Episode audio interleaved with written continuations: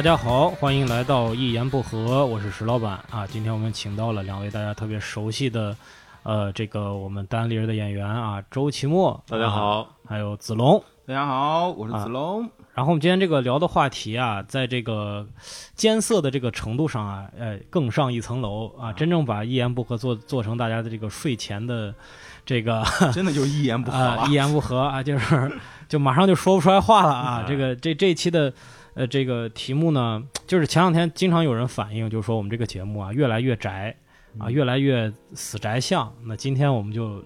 改变着一下这个趋势哈，把宅去掉啊，死相我们今天我们就聊一下人工智能啊，这个关键是我纯是来陪聊啊。今天咱大仨都是来陪聊，对，那陪谁啊？陪谁？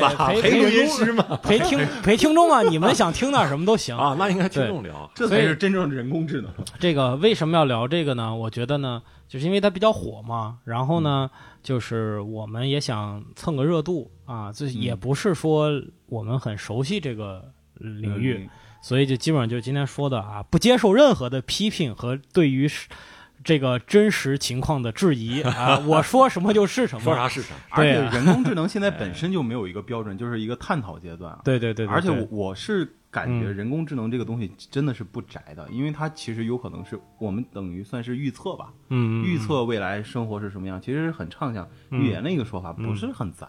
有啥预测 都得死，都得死，都得死，都得死。对，其实说起这个呢，最近还是跟这个人工智能有有几个比较大的新闻。就前两天，谷歌发布了一个，就叫什么，就是一个智能的人工助手这样的一个，不知道你们看那个新闻了没有？我看了整场发布会。哦，发布会你都看了？对，就是它，它里边这个这个新功能啊，就是它这个人工智能，它高级到什么程度呢？它是帮你去预定一个事情，比如说它当你的助理啊，帮你去订餐。或者呢，帮你去订一个这个这个什么理发店的这个时间，就是它不是一个简单的一个 A P P 上完成的，它就是给这个店里打电话。你这个这人工智能的这个语音，你听起来它就跟真真人说话没有任何区别，它就跟这个。理发店的小哥，他就对话，就他就说话，就说你你这个你明天下午四点钟有没有时间？说我们这儿约满了，五点钟呢，五点钟也行吧。就是他就完全听不出来是机器在对说。他这里面有一个很小的细节，就是他有了一个语气助词，因为她是个女生，然后发嗲了一声，就嗯，好吧，all right，all right，对，就那一下就感整场就在鼓掌，因为他感突然第一次人类觉得这个人工智能是有情感了。嗯，对对，他和 Siri 不一样，你知道吗？你问他 Sorry。不，那个他说你说啥我没听清。对对对，这是本身不一样。对，就感觉他比 Siri 要要要要高不知道多少个量级的。那跟 Sara 比呢？跟 Sara 比。哎，你们自个儿说，Sara 是就是石石老板段子啊应用到那个人。我的天哪，你咱们这个节目已经不能再小众了，咱们已经把它听懂这期节目的必须是听过我们这个段子的人工智能爱好者。你说说，能有几个人啊？对，可能是全部的观众。因为我发现我们观众里边理工男还是比较多，IT 男比较多，因为他其实缺乏正常的社交活动嘛，来这里找一种虚无的一种这个认同感是吧？大家一笑，他觉得跟我一一样是吧？女生也挺多，也挺多。那个视频我就是来之前看了一小段嗯，然后确实挺牛逼的，就感觉像跟人对话一样，嗯，但是就是还是能分辨出就是人工智能跟人，我觉得。一可能一直会有一个根本上的区别，当然以后这个可能会解决，就是嗯人工智能不会跟你说废话，它不会跟你建立通过对话建立情感连接，它只是在解决问题。比如这个，那凭什么他就不能说这么认为？不是你比如说正常人说，哎，我要剪个头发，那人工智能说，那你要剪什么样的发型？我给你预约，马上就开始做这个事儿了，就感觉跟人预约一样。但是，但是你要跟人聊天，人家说你为什么要剪头发？就很无厘头。然后你说我有什么有什么为什么就是想剪？你现在头发挺好看的呀，是要剪啊？然后他说我就想剪短一点，然后说你要剪多短？剪到这儿？哎，我你剪到那儿不好看。我觉得呀，你真的不需要人工智能，你自个儿跟自己聊的挺开心的。人工智能不需要人，你知道吗？不是，就是说，就是说人工智能跟人，我认为就通过这个视频能看出来，就是他在无限在解决问题上无限的趋近于人，帮帮助你解决问题上，嗯嗯。包括可以满足你有需明确的需求，但是当你没有明确需求的时候，或者说他会不会违背你的需求，这个是人比较能特别能做到的。嗯，OK，就是这个我跟你看法是不太一样的，就是因为我我先这么讲，就是人工智能，我觉得它还是分阶段，就是你现阶段有可能是你说成这样，就是说我们这个人工智能通过自己的学习，然后不断的去完善解决问题，这一个阶段。但是达到再发展的话，人工智能它其实有情情感需求的。为什么就是在那个那个就是谷歌这个人工智能，它有一个发嗲的声音的时候，观众会鼓掌。那个其实就是情感上的东西，它会根据对方他的情绪，然后去做出同样的情绪的反应，这个是完全不一样的。而且有一个电影叫《他》，它里面讲的就是一个宅男吧，然后在生活中他是要恐惧症，然后他就最后爱上了一个人工智能，然后人工他是怎么爱上他？就是那个人，他就就这个女生，她就是和正常的女人是一模一样，而且又非常的扑朔迷离，然后她情感上你是没有办法去。就像我们追女生一样，会有一种神秘感。但是这个故事的结局，就是唯一的遗憾是什么？就是因为她是人工智能，这个男呢是他第八千多位的顾客，而且是同时在线服务。嗯，对，就是你说那个，我觉得还是能解决的。但是唯一的遗憾点是在于它是共享的。对，这有时候想想也挺这个挺吓人的。但是你说这种情，就是人工智能如果有情感，我觉得那是而特别大的一个飞跃，好像。因为跟现在就是我有限的知识说，人工智能跟现在的人工智能的学习方式可能就不太一样。还是现在是基于那种大数据的感觉，嗯，它是通过数据，通过深度学习去匹配你的你的对话，嗯，跟他现有的东西，就是你不给他输入东西是不行的，嗯。但是当你说人工智能真的具有情感的时候，那就是科幻小说里面描写那个情，那就涉及到很多伦理问题。情情感，它就是说，它它就就是说，它有自我意识。对，他没有自我意识，他肯定没有情感。那那个情感只能是说别人附加给他的。你得分那个情感是表面表现出来的，对对对，还是他有就是自发的。对，如果他真的有了情感，他有喜怒哀乐，他就没必要开心嘛，或者说他可能郁闷，他为什么要迎合你的需求呢？对吧？他就说他其实不受你控制的，所那才叫真的情感。你不能说你给我笑，你笑，你哭哭，那那。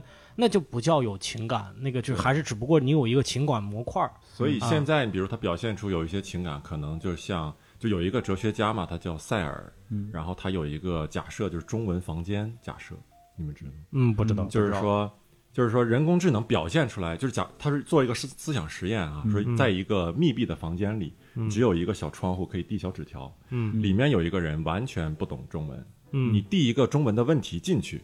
嗯，他就给你完美的回答，用中文回答出来。嗯，第一个问问题，他就完美的回答。嗯，然后表面上看上去，这个人就是中文特别的熟练。嗯，但是在房间内部是什么样？房间内部是这个人呢，他有一本俱全的中英对照的一个词书啊，一个像词典。你问的所有问题，他都能在里面找到对应的英文，然后他再想到用英文怎么回答，然后再找找到中文。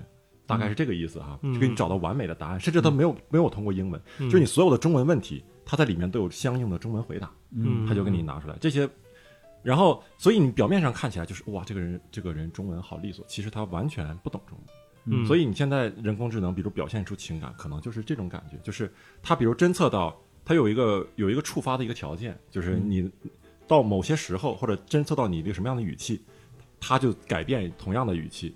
就是说我开始发嗲了，我开始撒娇了，啊，我用一个那种不常、不太常见的，嗯嗯，就这种感觉哈。但是其实这个是不是他有他自发的那种说出来的，还是说他通过一定参数匹配，然后表达出来的，是不太一样。所以就是说，人工智能，呃，如果过到就那种具有自我意识的，那就跟现在这种人工智能的好像就不太一样。对对，太牛逼了那个。哎，石老板是校友是有图灵吧？啊，你是和图灵是一校友吧？我突然想到，哎呀，对，图灵先生在我们学校里做过一段一几几年的研究吧？对哦哦，他他其实，你这听起来感觉是他落魄了，然后到你们学校了。不不，他的晚年还是就是他的成成熟之后是在在在曼彻斯特待过几年。对，嗯，其实我为什么问这个问题？好像我印象中记得就是在人工智能上面有一个临界点。叫好像是图灵测试，对，叫图灵测试。图灵测试，对这个测试其实大概说的就是说，那你从解决问题方向，然后到其实到情感上有自主性的一个临界点。对他的问题就是你不看这个人跟他对话，你能不能分辨出来他是机器人还是还是人类？这就是说，呃，机器人工智能达到一定程程度，它可能就会瞒过。呃，对，他就可以，他就可以欺骗人类，就是说，其实感觉是我是人。但是后来有人去反驳他，就说，如果真的人工智能达到那个水平，他装着自己不聪明，嗯，你也不知道，就他装着自己是机器人，对，你也觉得，哎，你觉得他没有危险，然后你你要大规模的去去运用，去去去传播，然后他其实就就控制你了。所以啊，这个是我们之后要聊一下这个话题，就是可能比较飞了。咱们先还是聊，就是说，它在这个应用层面，或者说大家在近几年有没有感觉这个人工智能对你的生活有什么产生影响？除了它在这个每次在这个发布会上面给你拿一个很炫的东西，我就发现我从小看这种发布会，都能看到那个很炫的东西。但是那个东西一直就没有出现在我们的生活里。实验室 demo 版本嘛？对，就是没有啊。你这锤子发布会那些应用啊，用上了。那那嗨，就是就是你这话意思可够深了 啊。就是你说这个机器人，因为这个机器人呐，我很小的时候就看这个，就是什么外国的那些纪录片，就讲这个机器人啊怎么样啊，这个又是能救火，又是能潜水。你到现在这个东西呢，你看那个。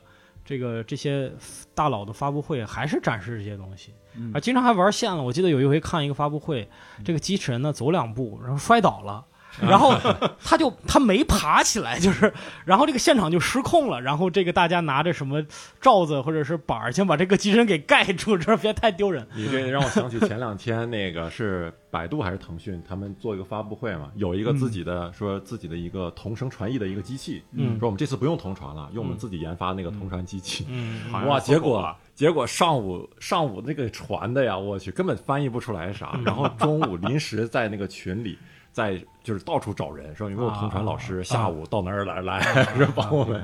就是周老板没事还是会接同传的活儿的，大家能知道。你同传传得了吗？我传不了，我传不了。同传要能传就不干这个，就是我抄外国人段子，你知道吗？当时就当时就抄。你说我抄的，我跟他同步说。我不用背词儿，我不用背词儿，耳机里放一个专场嘛，同步说，同步说哎。但其实还有一个事情还挺有意思的，就是是去年这个新闻。是好像是微软呢，还是腾讯的小兵？然后他当时算是人工智能吧，第初代人工智能。然后有很多好事网友问了政治问题，嗯嗯，然后就被封了，就会显示四零四 not found。你。它其实就是因为没有情感，但他也能解决需求。可能还是在墙里的一个智能机器人。不是，他，他是回答出来之后，接着就被封了。对对对，这是很有趣的。对，这个机器人也得符合社会主义价值观，也得受教育，也得受对不对？现在的人人工智能，我还有一个感触，就是有一次。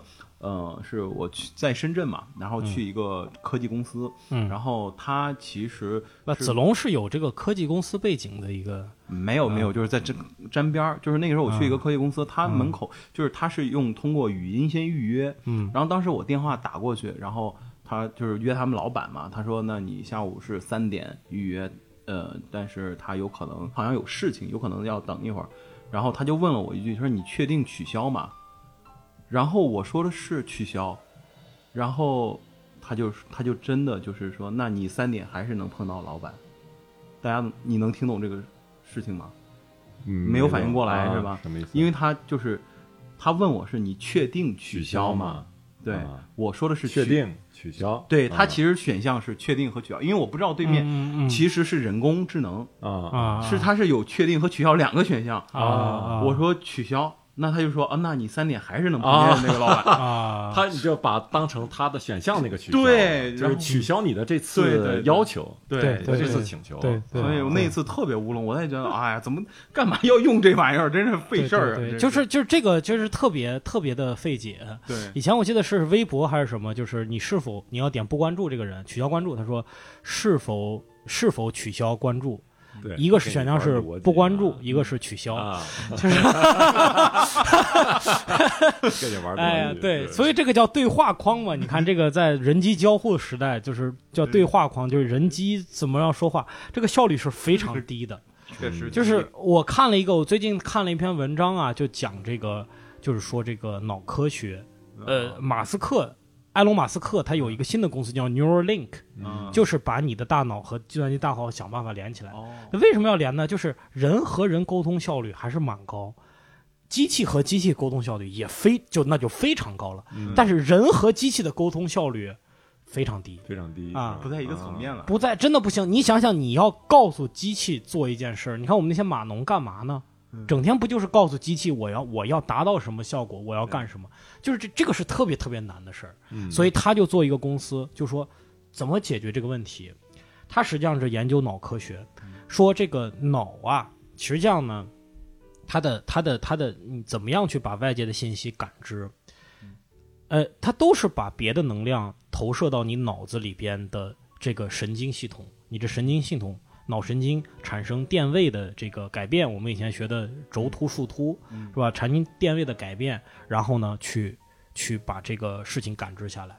所以你看，很多他就举例子，他说这个很多人聋啊，嗯，他不是脑子有问题，他是耳朵有问题。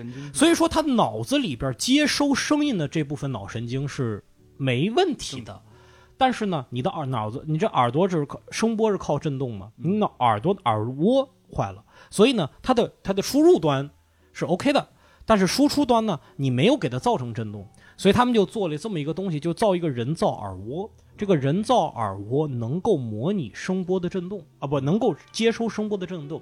然后呢，它对应在你的脑子里边啊，给你植入一个芯片，让你去用它的电流去刺激你脑波管声音的那一块东西。OK，所以呢，你就能听见了。嗯，这个往后发展，它就是一个特别牛逼的事儿。是啊，我装一个芯片，你装一个芯片。嗯，如果我脑子里的东西你都知道的话，我看到什么、尝到什么、闻到什么、听到什么，我只要给你一传输，你就瞬间就明白了。嗯，哇，那感觉挺爽的。像那个哆啦 A 梦之前有一个口香糖，对对，你嚼我就能知道你的什么味儿，什么味儿。对，它就是这样。那你，而且他还有一个更牛逼的，就是这是这是埃隆·马斯克最近的这个公司在他未来研究的方向。他短期内研究方向就是什么呢？就是帮助这个什么癫痫患者啊、小儿麻痹啊，就这些人，他实际上呢是，不是胳膊出问题，也不是脑子出问题，是脑子和胳膊中间这个链路嗯出了问题。他用这个方法把这个东西给解决了，就是我去我去模拟。给你的大脑模拟一块东西，让你去控制那个，那个来带动你的胳膊。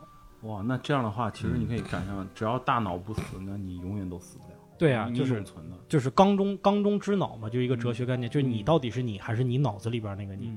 他这个公司的远期目标，我觉得更牛逼，就是这个人呐，分分三种，三这个这个脑子分三个不同的结构，从内向外，最里边那个呢，就是控制你呼吸呀。这个这个这个就是不让你死了，血压的流动啊，这是这这里边这个脑子，外边这个脑子呢，控制的是你的一些基本情感，比如说你饿了要吃饭，你看见恐惧的东西你会后退，在外边呢是你的皮层，所谓皮层呢就控制你四肢，控制你情感喜怒哀乐这三层，它这个这个系统啊，这个脑接口能够接到你中间的那一层，就是我们经常会有外脑和中脑打架的情况，比如说。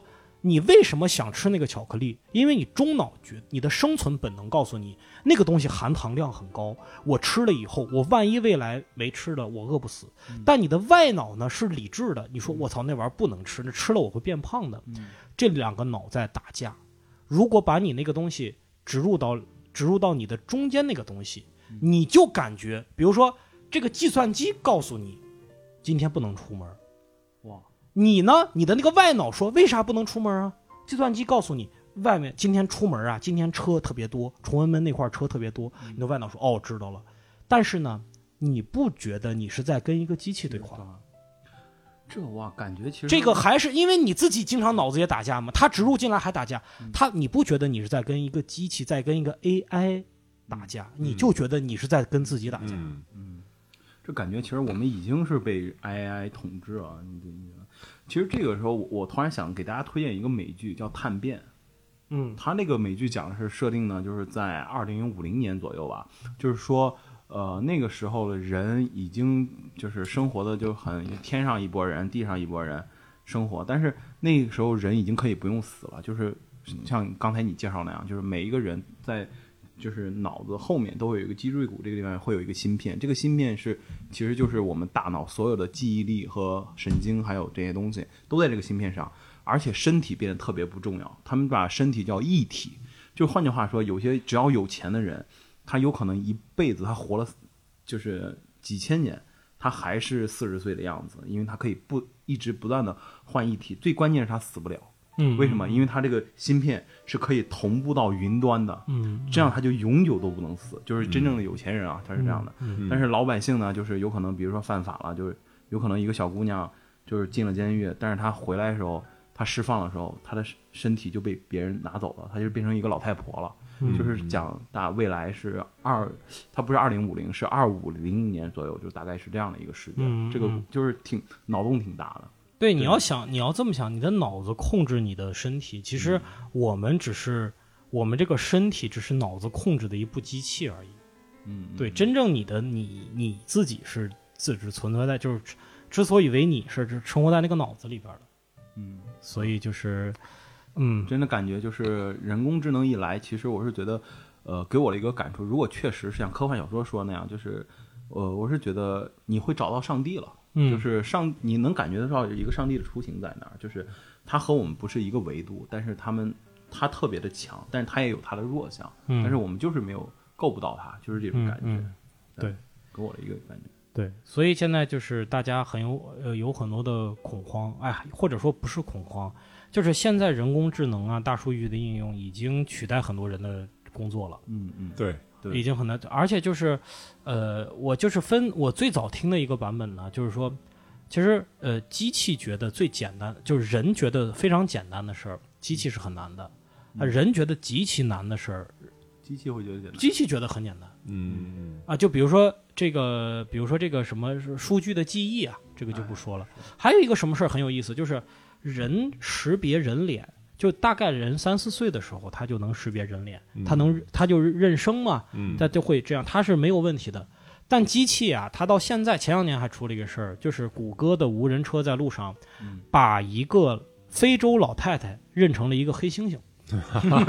哎，它怎么能体现就是黑猩猩？哎，这显示嘛？是这个真的有点有黑猩猩，有点 racist。它怎么能？它它怎么能？它肯定能一个黑猩猩？不，它肯定有记录啊，肯定有记录啊。就是今天在路上遇到了什么？长成黑猩猩是一件很危险，还还还还引 估计还他妈引发一个这个这个种族歧视的一个纠纷。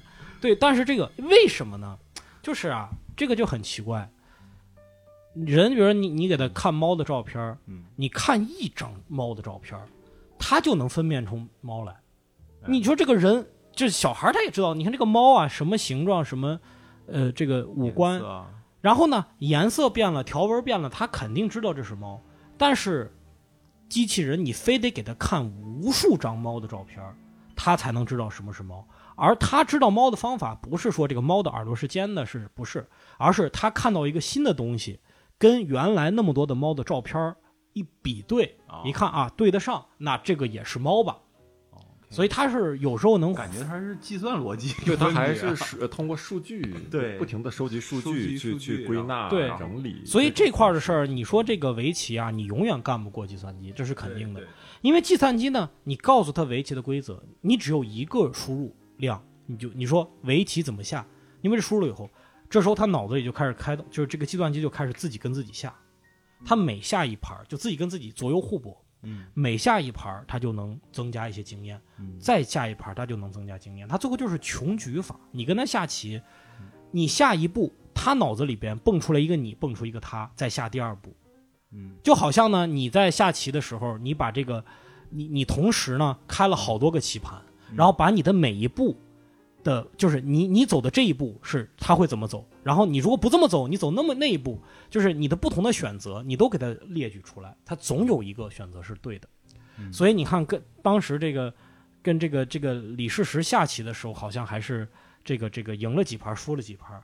现在你看阿尔法狗已经是人，就是人类已经完全这对他会自我学习，这就是这深度自我学习，深度自我学习，这个就很厉害。我觉得这个就是说。你看我们是怎么从单细胞的生物长成人的？就是我会我会学，我受到外界的一个刺激以后，哎，比如说我外我我这个我这个细胞外界刺激我一下，我就知道把外外皮表面就加固一点。我每次会变化，我每一代每一代之间能迭代，然后经过几千年万就是你说，否则你说人怎么能进化出眼睛？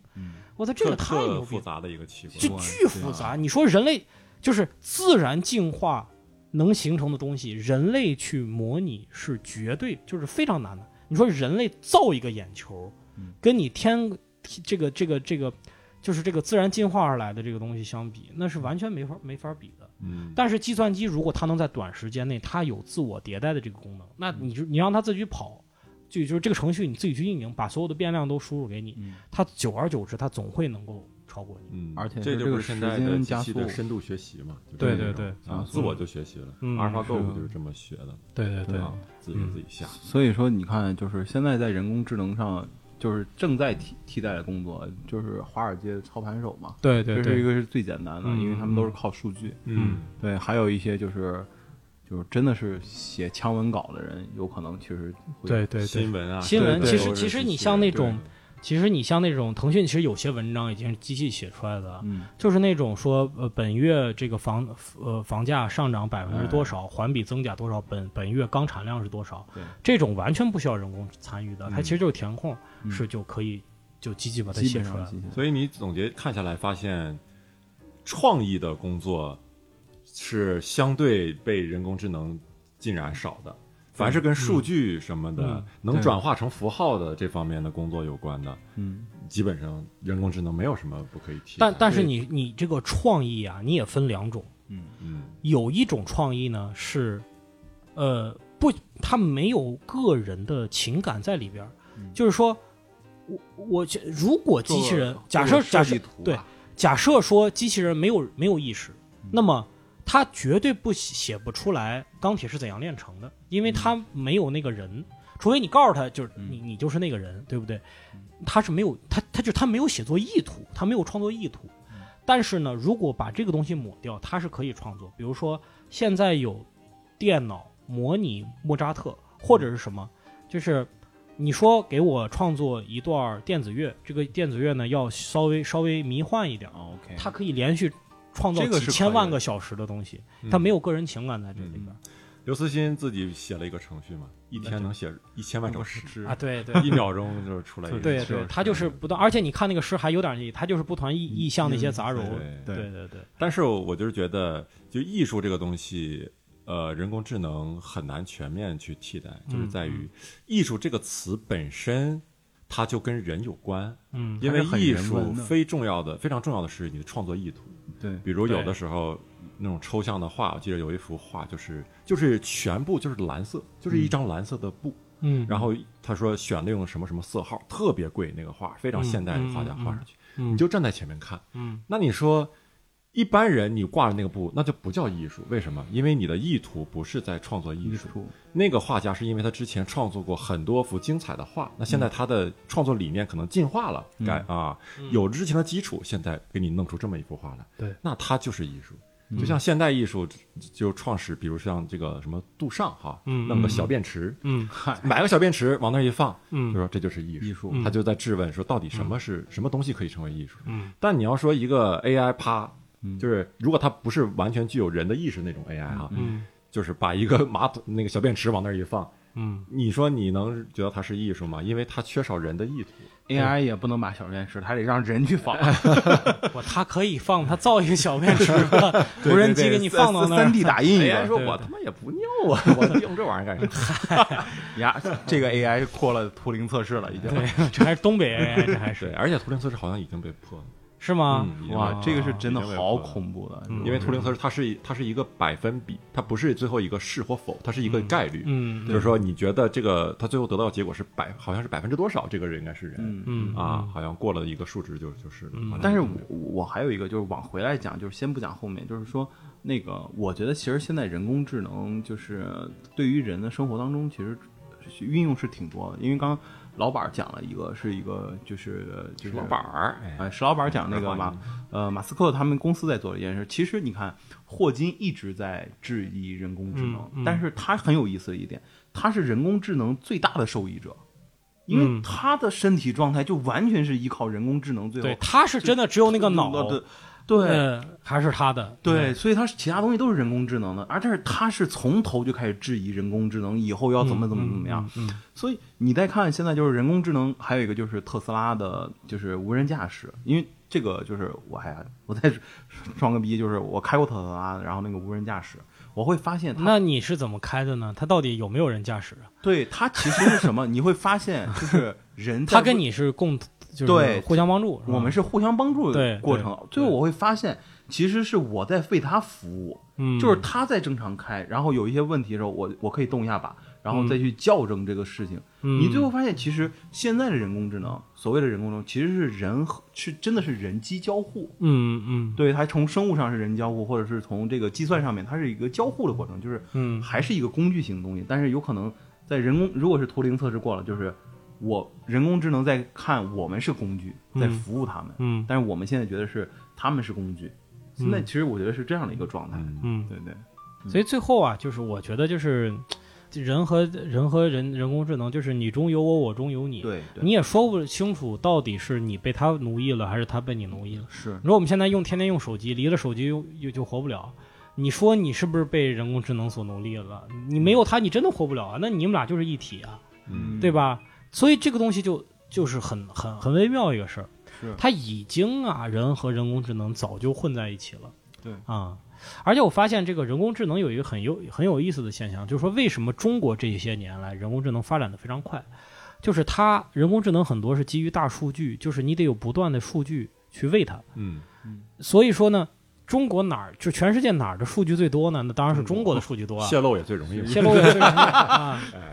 对，所以就是你看这个，你看这个，为什么中国能出现像滴滴这样的公司，并且。苹果公司投资了滴滴，嗯，就是我没有办法在世界上任何一个国家，我有这么多的交通出行的数据，并且在中国这个路况如此之复杂，我拿到的数据是非常非常的有意义的。你像，包括很多电瓶车的数据，对，自行车、电瓶车、自行车、行人闯红灯是吧？遛狗的，还有城市人的人文指数也都出来了。对，对，其实是这样的，其实是包括你看，你看这个这个什么。滴滴它有一天有两千万的订单量，也就是说一天有两千万辆车次在在在调用这个跑。我相信他发现任何交通事故或者是哪儿陷了个坑，比任何一个交管部门、什么市政部门都要快。嗯，而且我我我以前有一个朋友，他是做一个他的毕业设计是做什么东西呢？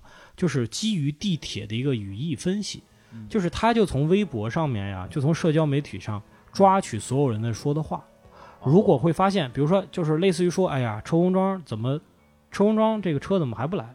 他一旦发现了这句话，他就迅速通知地铁部门，你这出问题了。他比地铁部门自己发现要快那么几分钟。嗯，哦，就是人说话，其实他就是分析某些舆情监控。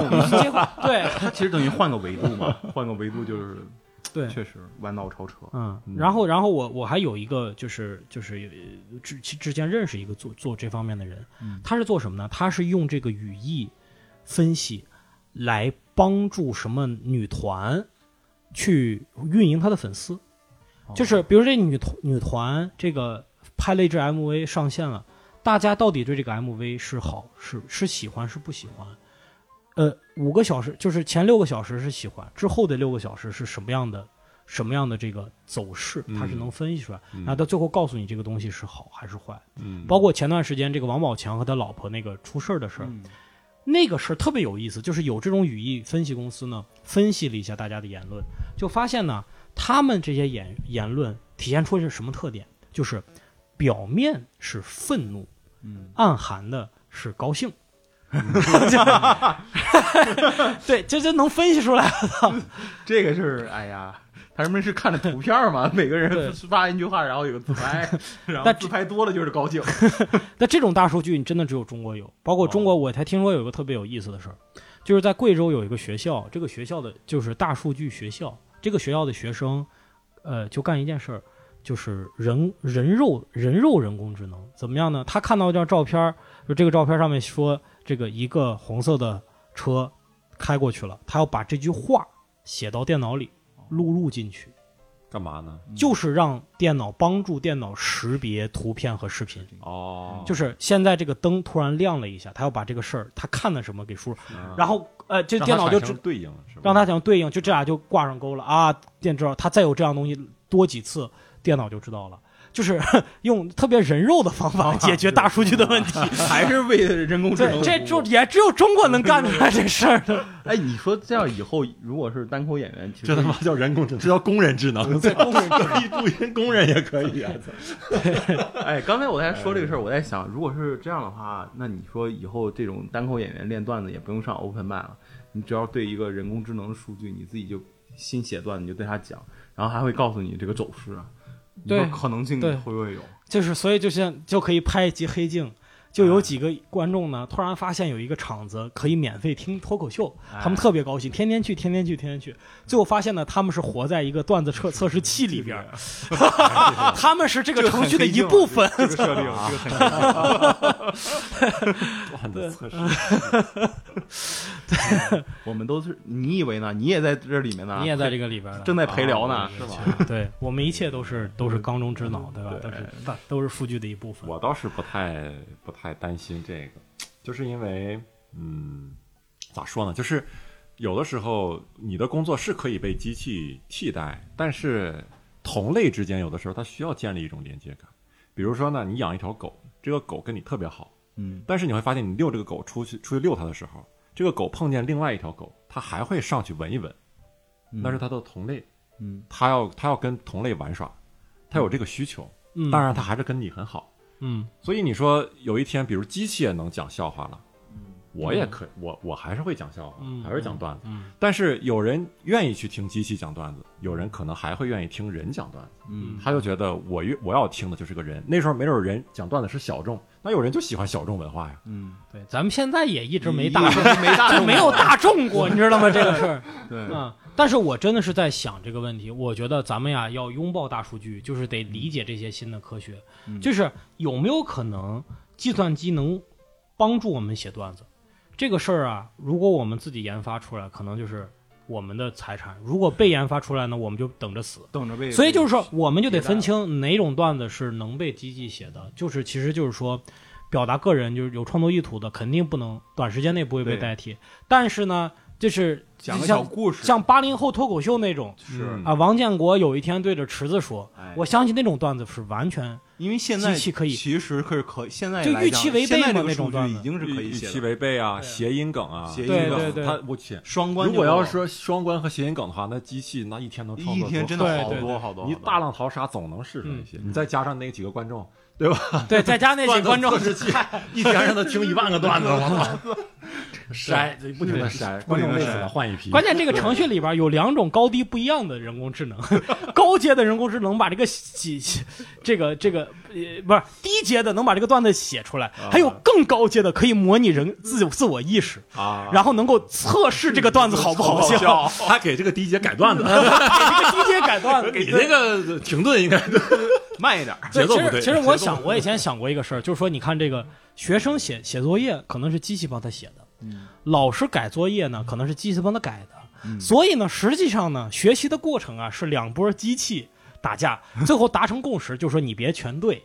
你呀 留几个错，让我，要不然我这个公司就没软件卖不出去，是吧？可能会出现这样的情况。对，但如果真是这样，那我们早晚得被人工智能奴了，真的。对，所以就是大家，我觉得这是一个思考的维度。包括我也在说，你看看有些工作呀，就是他，他为什么觉得容易好替代？他的工作真的没有什么技术含量，或者说他以为他有什么技术含量，其实没有。包括这个说起段子啊，你看我们现在有那个新闻强报，就是每天呢，这个上半句是一个真实的新闻，下半文句呢就是对这个新闻吐槽的一个事儿。就比如说九成的九成的人都觉得这个，呃，我我能负担起红酒啊，还有那一成的人呢不想让别人看到这条新闻，就类似于这样的，就这种梗，我觉得可以让机器写，基本上是可以，就是新闻每天输入，然后这个。出梗的方向方法，就就就是那些是比较贵。那个新闻吐槽的这个梗的出梗的方法是相对比较套路。这让我想起，就是国外有一个脱口秀主持人雷叔哈啊，对对对，哎呀，机器人对对副咖啊，有一天没准就是那机器人是主咖，对对，雷叔是副咖，段子都是机器人写的，不用什么编剧团队，是吧？对对，所以我我我们啊，其实我在想，这个我们要去努力的去研发这个事儿，肯定很有意思，而且它最后就变成一个什么呢？就是人机也能交互。就比如说吧，周奇墨，你今天想写一个跟你邻居的段子，你把这个事儿来龙去脉都写清楚，并且把你的表达的观点也加进去，并且你把你自己个人的能力，比如说你擅长去呃学个学个学个模仿，你擅长去表演，你给到机器，机器帮你加梗，嗯嗯，将帮你类比，就是类比很有很很类比都是我觉得那些自己做也行，但是。有个什么最最有帮助呢？如果能设计出这样的一个，而且我觉得非常现实，嗯，就是抓取数据的这么一个软件，嗯，人工智能，就是我最我现在要写一个吐槽邻居的段子，然后这个软件就会告诉你，对大家邻居的吐槽最多是什么，有什么样的例子？哇，这个一出来，那你前提有了，你这个其实你仔细想想，和我们大多人写段子是一样的，一样的，因为你在想，比如说写邻居，然后你先百度，然后再知乎，然后再豆瓣。其实你是在筛的过程，其实和人工智能给你做事是一样的。对对。而且你说写段子这个事情，我觉得现在当下一定是能做，因为你举个很简单的例子，就是我们有很多看到很多算命的网站，他就是把周易那套东西，然后往那一输入，然后他们就能给你算命。其实算的不会说比那个城隍庙门口那些人差的，是准的。嗯。因为它都是数理化上的东西去做这个事儿。嗯。嗯，现在研发还来得及吧？高科技算命，你说这哎哎，科技算命，科技算命，科学看相是吧？这电脑看相，科学算命，这都想瞎了心了，是吧？对，所以就是今天就是咱们最后一点时间，就回到我们刚开始讨论那个话题，就是未来再往后会不会人变成这个机器的奴隶，或者是什么样的一种情况？其实特别有意思，最近还有一篇文章，就是说这个。说这个埃隆也是说埃隆马斯克跟一个女的歌手结婚了，就他俩谈恋爱，为什么呢？就是因为他们俩在玩一个梗，这个梗呢，这个名字还比较比较奇怪，我得看叫叫叫 Rocos Basilisk，Basilisk，Basilisk 就是那个石化鸡蛇，就是一个怪物。然后这个段子什么意思呢？就是说它这个 Basilisk 就是一个恶魔吧，就是这么一个形象，把它比作人工智能。就你现在有两个选择，每个人类有两个选择。要么呢，你就帮助大家建造建造这个人工智能这个恶魔；要不然呢，你要是不建造，那就有一种可能，就是它一旦崛起，就是它被建造完成以后，它会折磨你，因为你没有帮助他把它就是建造出来。这意思还记仇了呗？他记仇啊？啊，就就是这就一个猜想，这是人工智能领域一个猜想。但是呢，如果所有人都不去建造它，那它肯定成熟不了。嗯。但是所有人，如果大多数人都去说：“哎呦，我操！我为了避免他去成熟，呃，他去报复我，我就会帮助去建造这个。但是大家都帮助呢，它就真的会出现。嗯，所以这就是一个悖论。他就是说，这个人工智能真的，一旦崛起以后。他是会做这样的事情。你看，他也是特别否定人工智能，但是他也一直在做人工智能的生意。对，所以这个埃隆·马斯克他的这个逻辑啊，他是这样，就是说我对人工智能采采取非常悲观的态度。我认为他一定会走向邪道，所以我要做它，我要往它把它往正道上引一引。如果我不做，让那些个对坏人做了，那他就真的会引到邪道上。所以他还做了一个什么呢？就是他做了一个公司，一个公益的一个组织，叫 Open AI，就是就是开放 AI 的一个意思。就是在这个公司里边，在这个组织里边，大家对于 AI 领域的新的技术啊都共享，而且是免费的，就大家都使用，就是让所有人都去做这个，参与到这个事情的其中，就避免了一小撮坏人去做这个事儿。嗯，就是你看这个道理是对的，就比如说。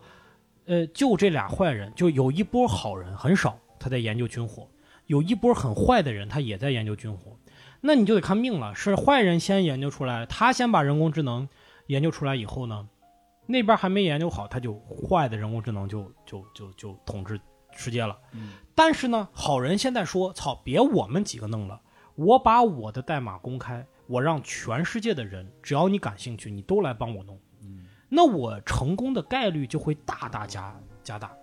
我我丧失的是我的这个独创性，我丧失的是我的这个权益，但是我至少让世界免于，嗯，免于遭到这几个人手里边去。你就比如说咱们每个人都有核弹，就是兜兜里兜里都揣一个核弹，那谁谁也不敢放啊。其实我觉得担心人工智能啊，没准儿就是在人工智能。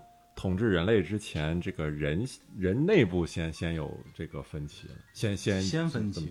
为啥呢？因为你想一下，你这个人工智能终极形态就是能够像人一样有自主意识，嗯，然后其他它的能力特别强，记忆力、计算力是吧？但是你看，那你要反过来，你要是把人改造成人工智能，这是可能更进一步，就是更可实现的一步，就把人拓展了。嗯，你的就脑子容量也记忆力是吧？你的推算能力什么的，通过各种基因啊、生物改造加上人机的那种连接哈，嗯，你最后你这个人不用研究人工智能，你这个人就是人工智能，因为人工智能有啥？不就是那些你额外的能力嘛？但是你还没有自主意识，我人就有自主意识，有意图，还能创作，还有怎么样？那你最后就变成有一些人相当强，他就是最牛逼的人工智能，嗯，他是超人，对，那。怎么演？怎么对付他？他又会怎么对付我们？这就是这个超级英雄电影的，对吧？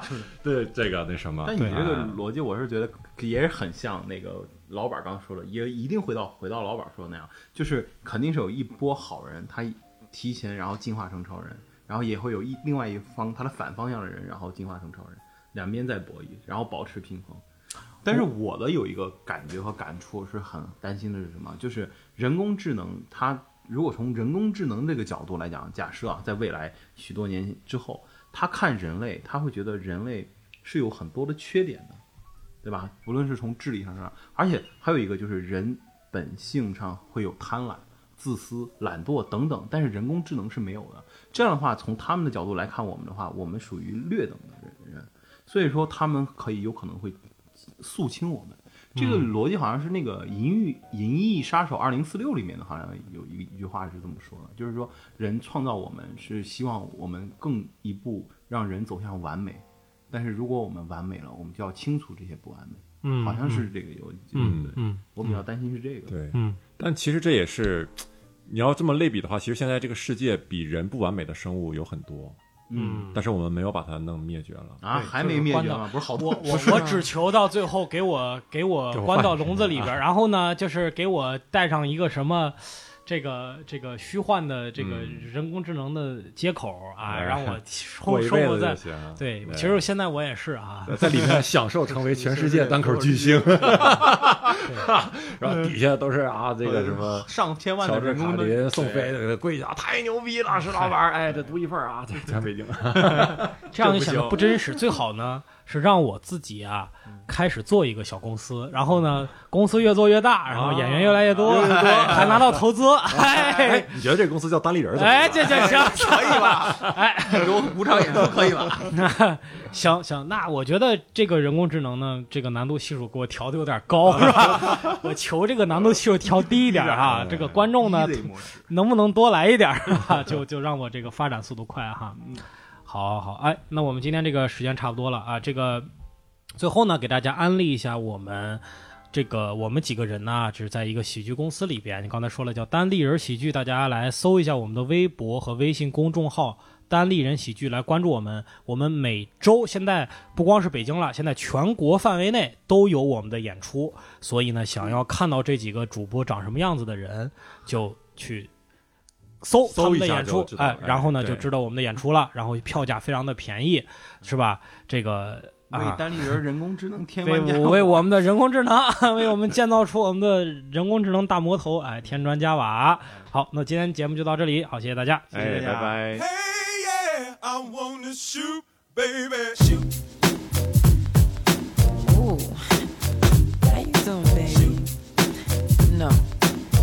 拜。the bow legged one. yeah. What's your name?